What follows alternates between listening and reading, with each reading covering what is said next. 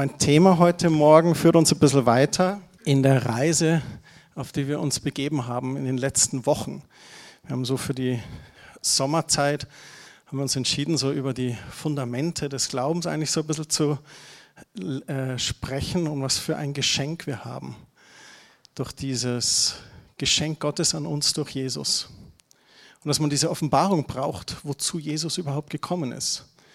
So wie der Saulus einer der schlimmsten Christenverfolger, dem selbst dieses Licht erschienen ist, die Offenbarung kam und er sein Bekehrungserlebnis hatte und den, den er verfolgt hat, hat ihn quasi auf der Straße nach Damaskus verfolgt und hat gesagt, du hör mal, ich will dich zu einem der größten Menschenfischer machen und aus Saulus wurde Paulus. Wir haben uns angeschaut, wie Paulus dann in seinen Briefen geschrieben hat, was es bedeutet für uns frei zu sein von Schuld und Scham durch das, was Jesus getan hat und auch was es bedeutet, Gerechtigkeit Gottes zu sein, gerechten Stand vor Gott zu haben. Und dann haben wir uns auch vor zwei Wochen noch zuletzt an dem Beispiel des 100-Euro-Scheins angeschaut, dass egal was mit uns geschieht, unser Wert als Kind Gottes ändert sich nicht. Selbst wenn das äh, Leben dir ein paar Stolpersteine in den Weg legt und du dich vielleicht dreckig, kaputt, sogar zerrissen fühlst, wie den 100-Euro-Schein. Gott kann alles wieder ganz und gut machen. Und heute möchte ich über Gunst reden. Gunst ist so ein Wort, das wir sehr selten verwenden, aber die Bibel spricht von Gunst. Der Titel ist heute Gunst erleben durch Gottes Freundschaft. Ähm, ich bin ja Pastor und das ist auch immer wieder was ganz Besonderes, wenn man eine Hochzeit machen darf. Wenn ein Mann und eine Frau heiraten und dann laufen immer ganz viele Planungen. Das Brautpaar ist aufgeregt. Ich sage dann immer so kurz davor, sage ich immer, was immer passiert. Ich habe keine Hochzeit, das ist immer die Ernüchterung kurz vor der Hochzeit an, keine Hochzeit erlebt, die wirklich 100% so ist, wie sie geplant ist. So entspann dich. Genieß es. Es ist für dich, nicht für deine Gäste. Und naja, und man ist dann aber sehr erleichtert, wenn dann die Hochzeit natürlich gut läuft. Und man fiebert auf diese Hochzeit hin. Aber das Interessante ist, die Hochzeit ist gar nicht der Endpunkt. Die Hochzeit ist erst der Beginn der lebenslangen Reise. Sollte so sein, genau. Wir haben in drei Jahren silberne Hochzeit, freue ich mich schon. Nächstes Jahr hat jemand hier von uns goldene Hochzeit, finde ich auch klasse, 50 Jahre. Das ist stark. Warum erzähle ich das? Also aus zwei Gründen. Erstens, jeder Pastor braucht sonntags irgendeine Einleitung. Das war die Einleitung. Als zweites, natürlich hat die Einleitung einen Bezug. Unsere Beziehung zu Jesus als Leib Christi wird in der Bibel immer mit dieser engen Beziehung zwischen Mann und Frau bezeichnet. Gott selbst bezeichnet Jesus als den Bräutigam und uns, den Leib Christi, als die Braut. Und es heißt in der Bibel, dass eines Tages Jesus wiederkommen wird und es wird eine Hochzeit geben zwischen Jesus, dem Bräutigam, und seinem Leib. Wir, der Leib Christi, als Braut. Und es gibt noch so andere Vergleiche. Und ich glaube, dass Gott sich wünscht, dass wir als seine Kinder diese innige Beziehung zu ihm haben, zu dem Vater. Und Liebe zeigt sich immer in einem Ausdruck von Wertschätzung. Also wenn das oder derjenige, den wir lieben, uns nichts wert ist, dann ist es eigentlich keine wirkliche Liebe. Aber wenn derjenige oder das, oh, das ist nett, das war jetzt eine schöne Geste.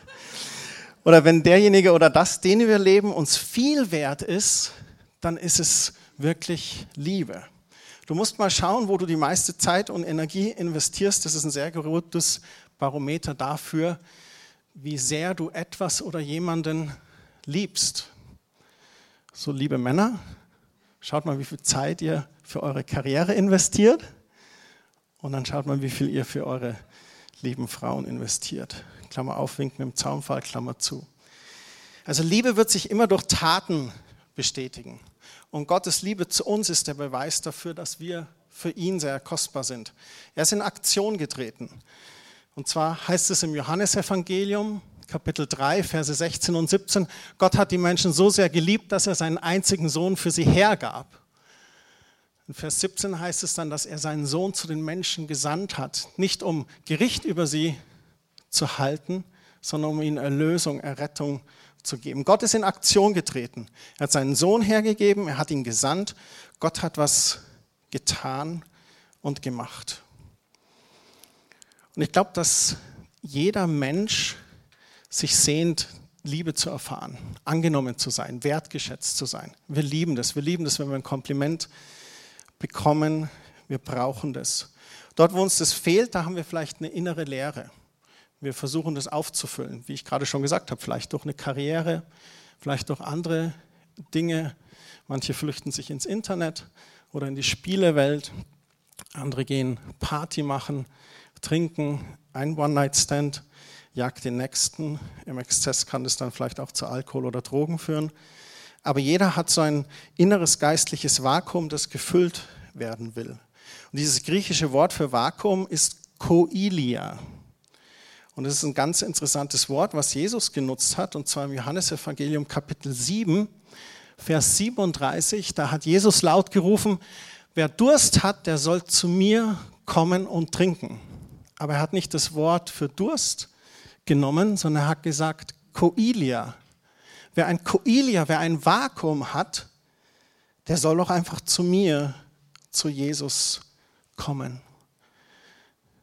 Gott als Vater, als Schöpfer der Menschen und auch Jesus selbst, die sehnen sich danach, dass wir diese innige Gemeinschaft mit ihnen haben.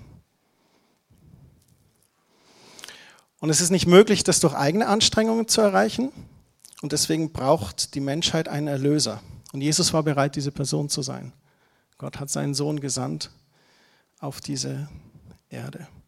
Und es gibt ein wunderschönes Bild dafür, dass Gott sich danach sehnt. Viele von euch kennen vielleicht den Film Die Passion. Und da gibt es diese eine Szene über das Leben Jesu, wo Jesus dann stirbt und dann kommt auf einmal eine ganz andere Situation und auf einmal ist man im Tempel und der Tempel war dort, wo die Gegenwart Gottes gewohnt hat. Und da gab es den äußeren Tempel und innen das Allerheiligste. Und da war ein ganz dicker, schwerer Vorhang davor. Und da durften nur die Priester reingehen, weil da im Allerheiligsten war Gottes Gegenwart, Gottes Heiligkeit. Und die war so heilig, dass du dich vorher reinigen musstest, Opfer bringen musstest, damit du rein und heilig in Gottes Gegenwart treten konntest. Wärst du als sündiger Mensch reingegangen, hättest dich durch Gottes Heiligkeit wahrscheinlich einfach verzehrt. Und dann schwenkt das Bild auf einmal und auf einmal ist dieser Vorhang da und ratsch und, und auf einmal geht er auseinander und du hast den Blick ins Allerheiligste. Und es ist so ein signifikantes Bild. Da war vorher dieser Vorhang war als Trennung, da öffnet sich dieser Vorhang. Durch den Tod Jesu haben wir Zugang zu Gott im Allerheiligsten. Der Tempel, der war das Herzstück des jüdisch-religiösen Systems früher. Dort hat sich alles abgespielt, wo du hingegangen bist, Opfer gebracht hast, vielleicht ein, ein, eine Opfergabe für die Priester oder auch Geld in den Tempel gebracht hat. Und ähm, den Tempel gibt es übrigens nicht mehr. Ich habe letztens habe ich was ganz Schräges. Da haben, wurde irgendwo Öl verkauft und die haben für sich in Anspruch genommen aus dem Tempel von Jerusalem. Und ich dachte, ja, das geht ja gar nicht. Der ist doch, ist doch nicht mehr da, ist doch weg. Gott sagt, wir sind jetzt sein Tempel. Er baut seinen Tempel jetzt mit lebendigen Steinen, jeder einzelne von uns, weil Gott in uns wohnt, da wo wir sagen, Jesus, komm in unser Herz. Früher war das so, dass der hohe Priester einmal im Jahr in dieses Allerheiligste reingegangen ist. Einmal im Jahr hat er für das ganze Volk ein Opfer gebracht und er musste sich vorher auch reinigen, also ein strenges Ritual durchführen. Mit Wasser reinigen, sein priesterliches Gewand anziehen. Dann hat er einen Stier geopfert und nahm etwas von dem Blut und eine Schale voll mit Räucherwerk mit an das Allerheiligste. Und dann hat er an die Bundeslade, an den Gnadenthron Blut gesprenkelt und bat so zuerst um Vergebung für seine eigenen Sünden. Also es war ein richtiger Staatsakt so einmal im Jahr. Und dann hat er das Blut eines Ziegenbocks genommen und hat diesen quasi geopfert, das Blut genommen zur Vergebung der Sünden des ganzen Volkes, dies an diesen Gnadenthron gesprengt und dort verteilt. Und das war einmal im Jahr, wo der hohe Priester es gemacht hat. Ihr könnt das nachlesen im dritten Buch Mose, Kapitel 16 ist das sehr genau beschrieben.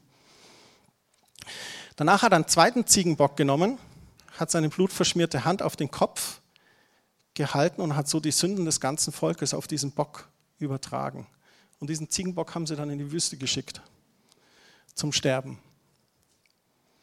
Er wurde als Sündenbock bezeichnet.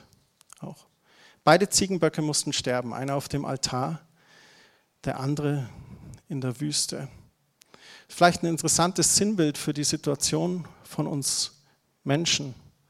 Mit welchem Ziegenbock identifizierst du dich? Mit dem, der sein Blut am Gnadenthron versprengt hat? Oder der, der den eigenen Weg gegangen ist und schließlich seinem eigenen Verderben ausgesetzt war in der Wüste? Durch dieses eine Opfer war die Schuld von jedem beglichen. Alle konnten nach Hause gehen. Das fand einmal im Jahr statt. Als Jesus sein Blut vergossen hat, da opferte er als hoher Priester sein eigenes Blut und nicht auf dem irdischen Altar, sondern im himmlischen Allerheiligsten beim Vater. Und ich möchte es kurz nachlesen mit euch im Hebräerbrief Kapitel 9. Da heißt es, schließlich ging Christus nicht in ein von Menschen erbautes Heiligtum, das ja nur ein Abbild des wahren Heiligtums ist. Also der Tempel hier auf Erden, was Gott hat bauen lassen durch sein Volk, das war ein Abbild von dem, was im Himmel ist. Aber Jesus Christus, er selbst betrat den Himmel selbst, um sich bei Gott für uns einzusetzen.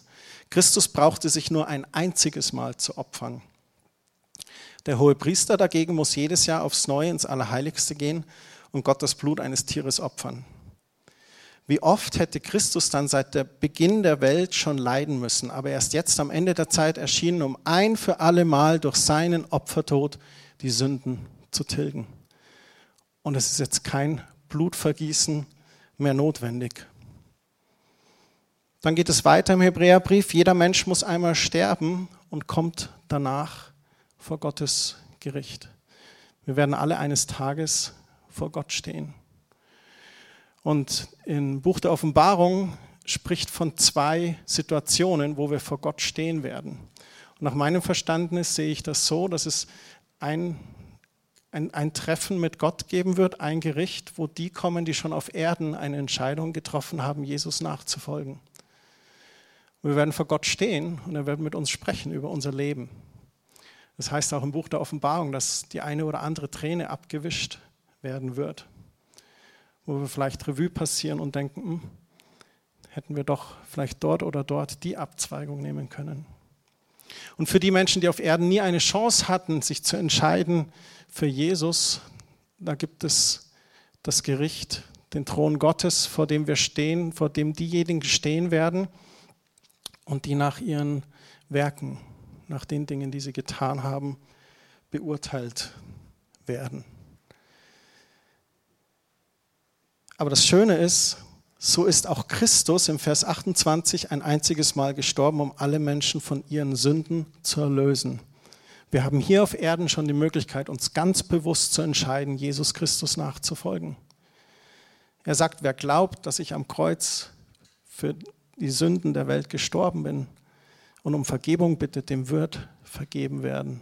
Deswegen ist Jesus in die Welt gekommen.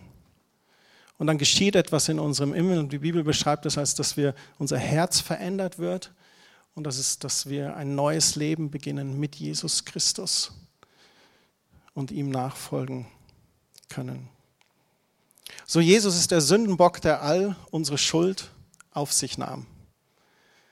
Und es ist das erste Mal seit Adam, seitdem das mit dem Baum schiefgegangen ist, dass jetzt rechtsgültig ein für alle Mal jeder von Scham und Schuld befreit werden kann. Und dieser Vorhang im Tempel, der zerriss in zwei als Symbol dafür, dass es keine Trennung mehr zwischen uns und Gott gibt. Gott genießt es, mit seiner Schöpfung zu sein. Er sehnt sich danach, mit uns zu sein, mit seinen Söhnen und mit seinen Töchtern. Um das nochmal zu betonen, Hebräer 7, Verse 18 und 19, da steht auch nochmal, die alte Ordnung ist damit ungültig geworden. Sie war wirkungslos und brachte keinen Nutzen. Das Gesetz, so wie es uns von Mose übergeben wurde, konnte uns nicht ans Ziel bringen, mit Gott versöhnen. Doch jetzt haben wir die Gewissheit, dass wir wirklich zu Gott kommen dürfen. Jesus hat diesen Weg gebannt für uns. Als Jesus hier auf Erden war, hat er etwas ganz Prägnantes, Interessantes getan. Etwas ganz Neues, was keiner zuvor, kein Rabbi zuvor getan hat. Es gab verschiedene Namen für Gott, die immer einen Charakter zu Gottes ausgedrückt haben. El Shaddai, Elohim, Adonai. Oder Yahweh Rapha, der Herr mein Arzt. Yahweh Zitkenu, der Herr meine Gerechtigkeit. So viele andere. Yahweh Shalom, der Herr mein Frieden. Aber es war immer Jahwe stand davor. Der Herr, mein Gott, war immer davor. Und dann fragen sie Jesus eines Tages, wie sollen wir beten? Und dann fängt er an, Vater unser. Und das muss die eigentlich total gewürfelt haben. Da ist dieser Rabbi und ihm fällt ein, den allmächtigen Gott Vater zu nennen. Das Wort, das da steht, ist Abba, Papi dieser große Name. Lieber Vater, lieber Papi. Und Jesus drückt schon, bevor er sich opfert, aus, was Gott eigentlich für uns ist. Ich habe Gottesfurcht, ich habe Respekt vor Gott als Person, aber ich habe keine Angst mehr vor ihm. Ich habe keine Angst vor seinem Gericht, weil Jesus gestorben ist für meine Schuld. Jesus kam und hat sein Leben genau dafür gegeben. Er machte die Liebe, die im Herz des Vaters ist, für uns konkret. Das fand ich so eine gute Aussage. Jesus macht die Liebe, die im Herz des Vaters ist, für uns konkret durch seine Hingabe, sich zu geben. Und wir dürfen Papi sagen. Paulus schrieb im Römerbrief Kapitel 8, dass uns der Geist, den wir von Gott empfangen, nicht in eine Sklaverei führt, in die wir Angst haben müssen. Er macht uns vielmehr zu Gottes Kindern. Jetzt können wir zu Gott kommen und zu ihm sagen, Vater, lieber Vater. Da steht auch dieses Wort Abba, Papi, Papsi oder wie immer ihr sagt. Das fordert manchen von uns heraus. Weiß nicht, wie die Situation mit deinem Vater war. Manchmal fällt es uns schwer, Gott als liebenden Vater zu erkennen und anzunehmen, weil wir geprägt sind durch den eigenen Vater vielleicht oder Role Models oder Vorbilder, die wir hatten. Aber da bete ich und möchte ich echt ermutigen, dass, dass ihr Gott kennenlernt als, als liebenden Vater. Was hat das Ganze mit Gunst zu tun? Ich möchte kurz anhand von vier Personen zeigen, dass Gott seine Kinder begünstigt. Die erste ist der Josef.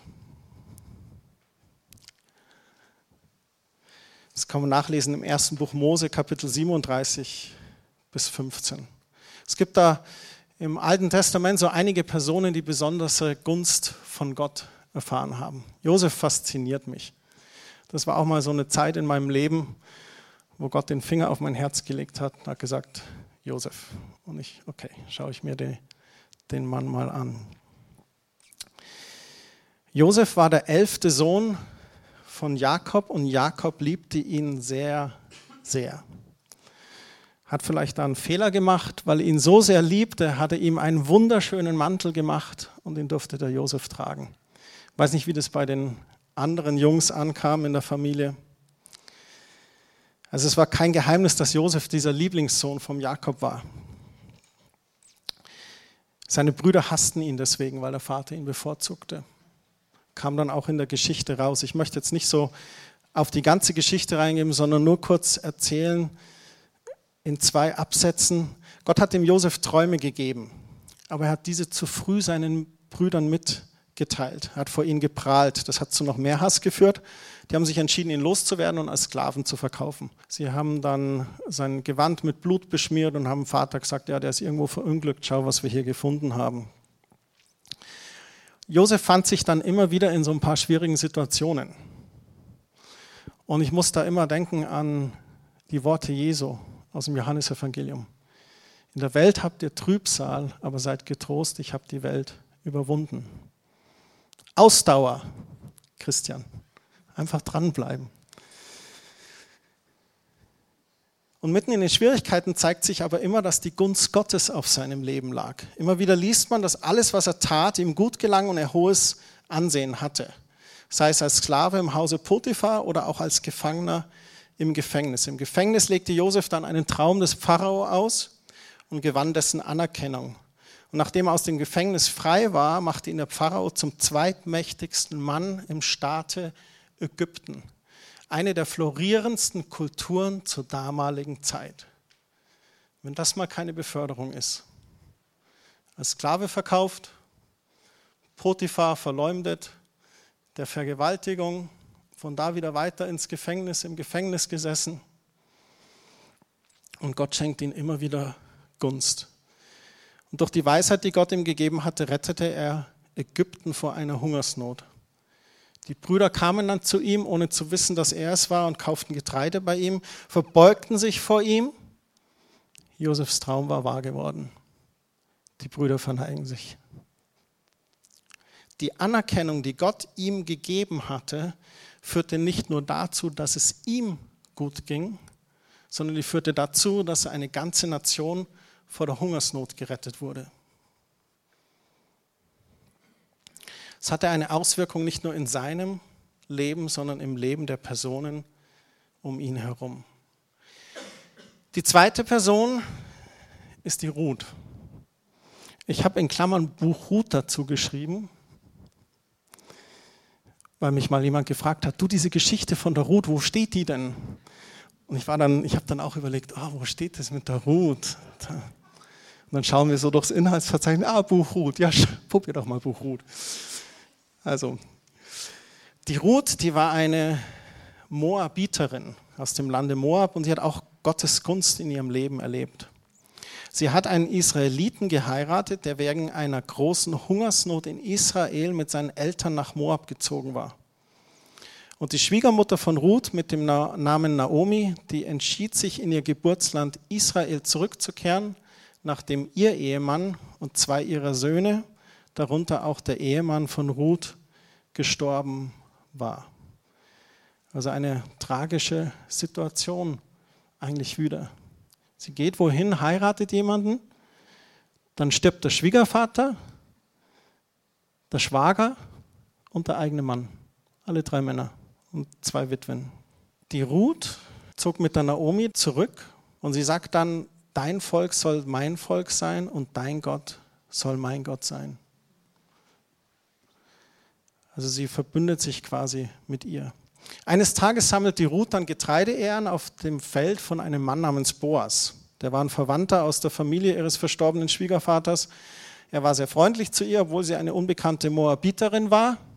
Ein Flüchtling sozusagen, der aufgenommen wurde. Und der Boas, der war ein Löser aus der Verwandtschaft. Das ist so ein biblischer Begriff. Das ist ein Mann mit der Verantwortung, die Witwe eines Verwandten zu heiraten, um sicherzustellen, dass der Stammbaum des Verstorbenen nicht endet und eine nächste Generation geboren wurde. Das ist ein Löser. Und die Ruth fand dann auch Gunst bei dem Boas, haben sich verliebt, heiratet ihn und dann bekamen sie Nachwuchs. Und das Interessante ist, Jesus stammt aus der Linie von Ruth. Ruth hat gesagt, dein Volk soll mein Volk sein, dein Gott soll mein Gott sein. Ich möchte diesem Gott nachfolgen. Und sie hat die Gunst, dass Jesus sogar aus ihrem Stammbaum kommt. Es ging ihr dann sehr gut und sie war gesegnet. Und die Gunst, die Ruth erfahren hat, war wiederum genauso wie bei Josef nicht allein zu ihrem eigenen Vorteil. Sie diente Nachkommen zu haben. König David war einer der Nachkommen und später auch Jesus, der der Menschheit Rettung brachte. Was für ein herrlicher Stammbaum. Die dritte Person, Esther. Wiederum im Buch Esther, Klammer auf, wink mit dem Zaumfall. Vielleicht habe ich das auch nur für mich hingeschrieben. Die Esther, die war ein junges jüdisches Mädchen. Die hat nach dem Tod ihrer Eltern auch wieder Schicksal erlebt, als Weise bei ihrem Onkel Mordecai gelebt. Und der König des Landes, der Ahasverus, der suchte eine neue Frau. Er rief die schönsten Mädchen aus allen Provinzen in seinen Palast. Und nach einer bestimmten Zeit, in der die Mädchen Schönheitspflege und eine besondere Kost kamen, wollte er aus der Gruppe ein Mädchen zur Frau wählen. Unter all den schönen Frauen wurde der König auf Esther aufmerksam und schenkte ihr seine Gunst. Vor kurzem noch Weise und jetzt die Auserwählte des Königs. Das heißt dann, der König verliebte sich in sie mehr als in alle anderen Frauen und nahm sie zu seiner Gemahlin. Und kurz nachdem Esther Königin geworden war, bekam sie mit, dass einer der höchsten Beamten des Königs, Hammann, alle Juden auslöschen wollte. Der hat da rumgetrickst und wollte das Volk der Juden auslöschen. Antisemitismus im Alten Bund, im Alten Testament. Esther war sehr nah zum König und sie war die einzige Hoffnung für die Juden. Es gibt dann einen Dialog, das kann man in Esther Kapitel 4 nachlesen, wo sie mit ihrem Onkel spricht und der Onkel sagt zu ihr, wenn du jetzt nichts unternimmst, dann wird vielleicht von anderswoher Hilfe für die Juden kommen, aber du und deine Familie, ihr werdet sterben. Und dann sagt er zu ihr, vielleicht bist du gerade deshalb Königin geworden, um die Juden aus dieser Bedrohung zu retten. Im Englischen gibt es, gibt, ist der Vers so schön, maybe you were born for a time like this. Vielleicht bist du gerade dafür geboren worden. Vielleicht ist das gerade deine Berufung, das Herz des Königs zu wenden, um das Volk der Juden zu bewahren. Die Geschichte endet dann gut. Das Interessante ist, es war gesetzlich verboten, dass jemand mit seinem Anliegen einfach auf den König zuging, ohne von ihm herbeigerufen worden zu sein. Doch sie entschied sich, ihr Leben aufs Spiel zu setzen, auf den König zuzugehen. Sie hat dann alle Juden aufgerufen, zu fasten und zu beten drei Tage lang, dass sie Gunst beim König hat. Und dann hat sie sich in ihr schönstes Gewand gekleidet und ging auf den König zu. Der König hat so ein Zepter und hat den Zepter ihr zugewandt und es war das Zeichen, dass sie kommen durfte, hat Gunst bekommen. Sie trug dem König ihr Anliegen vor und fand Gnade bei ihm. Der wurde sogar richtig zündigt. Was, wer will dein Volk auslöschen? Der König erließ dann, dass dieser Beschluss, die Juden zu töten, ausgesetzt wurde. Das Volk war gerettet. Über Haman verengte er als Urteil die Todesstrafe. Die Gunst Gottes machte Esther nicht nur zur Königin, sondern bewirkte, dass das ganze Volk gerettet wurde. Ich finde es so erstaunlich. Drei Personen, die sich entscheiden, Gott nachzufolgen. Gottes Gunst begleitet sie. Sie sind trotz aller Umstände und Widrigkeiten, durch die wir manchmal durchgehen müssen. Aber Gott ist bei uns. Auf dem Berg und im Tal. Fürchte dich nicht, mein Stecken und Stab, die trösten mich. Und ob du schon wanderst im finstern Tal, bin ich bei dir. Ich decke dir einen Tisch im Angesicht deiner Feinde. Das haben die drei erlebt. Und nicht nur erleben sie diese Beförderung, weil sie Gott treu sind, sondern durch sie werden so viele andere gesegnet. Die vierte Person heute Morgen, die Gunst erlebt, ist Gottes Gunst im Leben von dir. Du bist für mich heute Morgen die vierte Person. Wir haben vorhin gesagt, wir sind immer willkommen in Gottes Gegenwart. Wie der König sein Zepter als Zeichen der Gunst zu seiner Frau Esther entgegenstreckte, streckt Gott uns sein Zepter der Gunst entgegen. Gott bezeichnet es als Gnade. Wir dürfen die Gnade und Gunst Gottes erleben. Die Wörter Gnade und Gunst haben im Lateinischen heißt es Gratia und im Griechischen Charis haben dieselbe Wurzel. Gunst und Gnade sind ein Wortstamm. Wenn du es anschaust im Wörterbuch, dann bedeutet Charis, es bedeutet eine wohlwollende, freiwillige Zuwendung.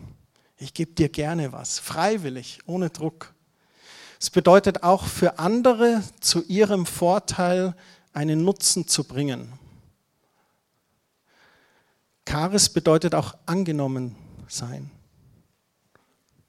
Charis bedeutet auch, dass etwas gilt.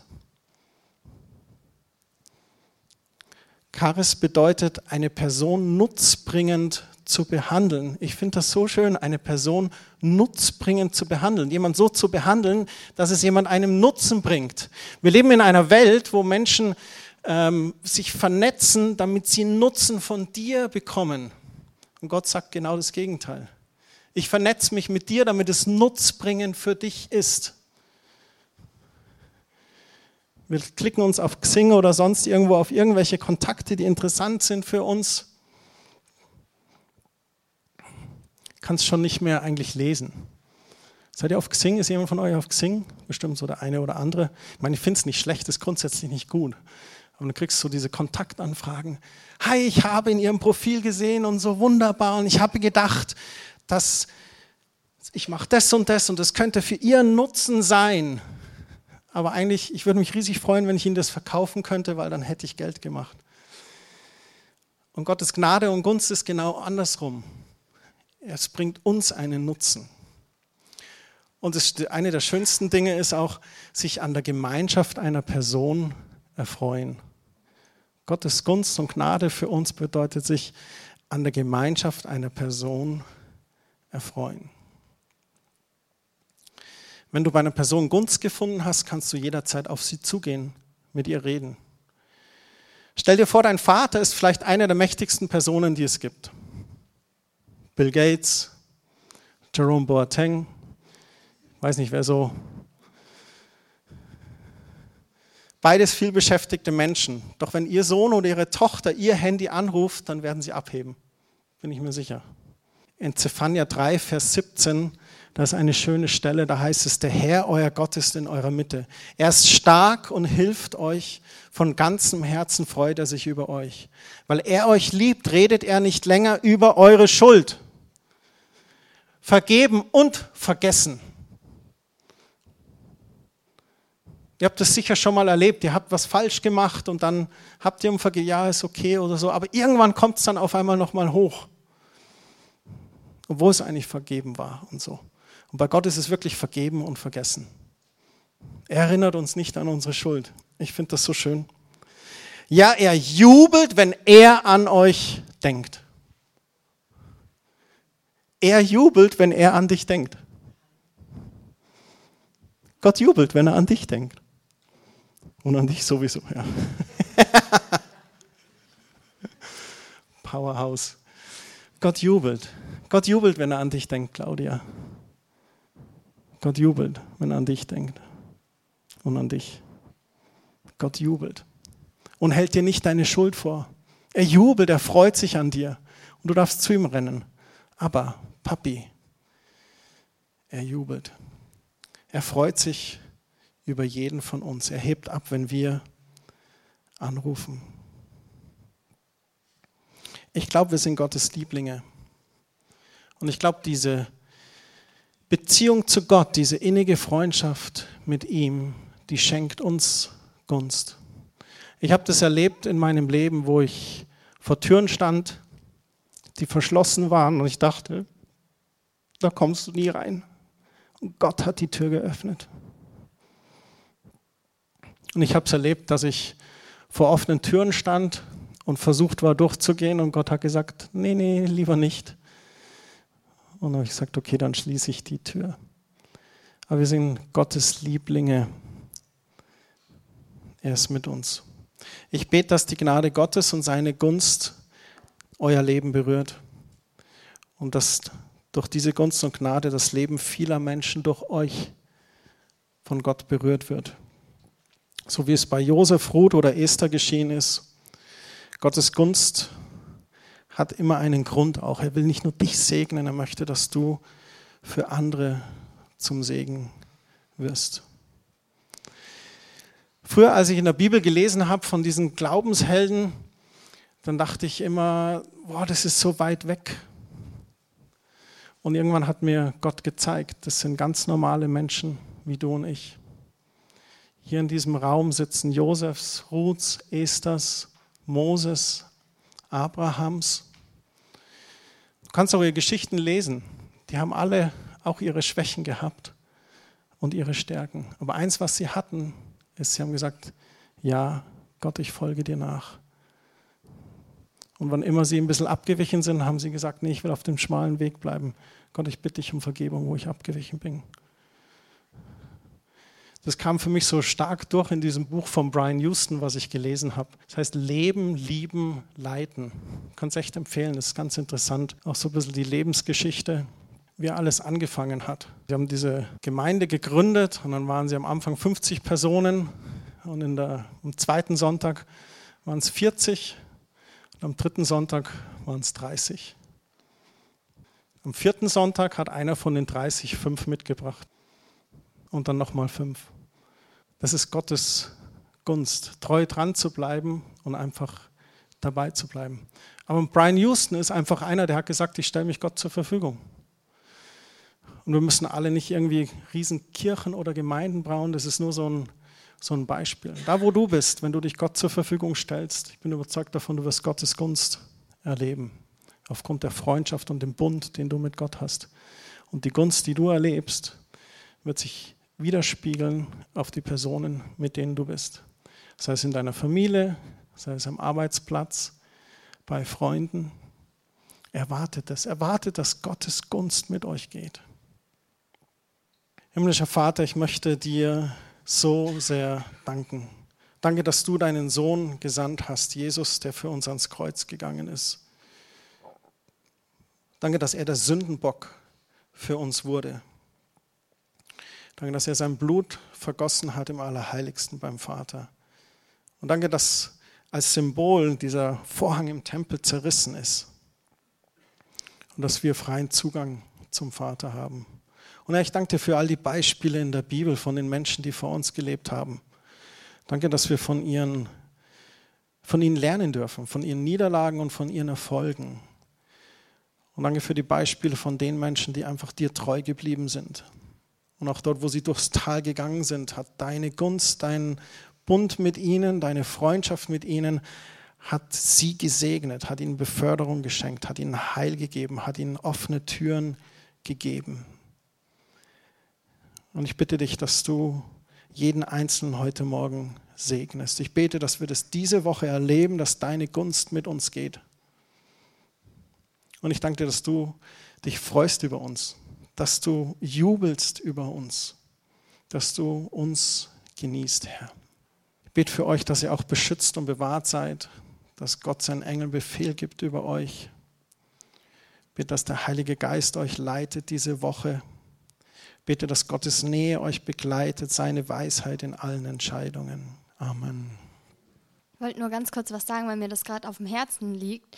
Ich habe manchmal das Gefühl, dass man Gunst im ersten Moment vielleicht gar nicht so erkennt, dass man manchmal so zurückschaut und denkt, boah, aber all diese Geschichten sind so überwältigend. Ich bin gar kein Weise, ich bin gar kein Sklave, der sowas erlebt. Und ich glaube manchmal, dass Gunst sich in kleinen Dingen zeigt. Und ich glaube, wenn man später dann vielleicht auf seine Lebensgeschichte zurückblickt oder an Momente denkt oder jetzt erlebt, wo man ist, dass man dann eigentlich erst Gunst wirklich erkennen kann. Und dass es einfach darum geht, wie du sagst, diese Ausdauer, die man manchmal braucht oder die Willenskraft auch dran zu bleiben, um die Gunst zu erleben.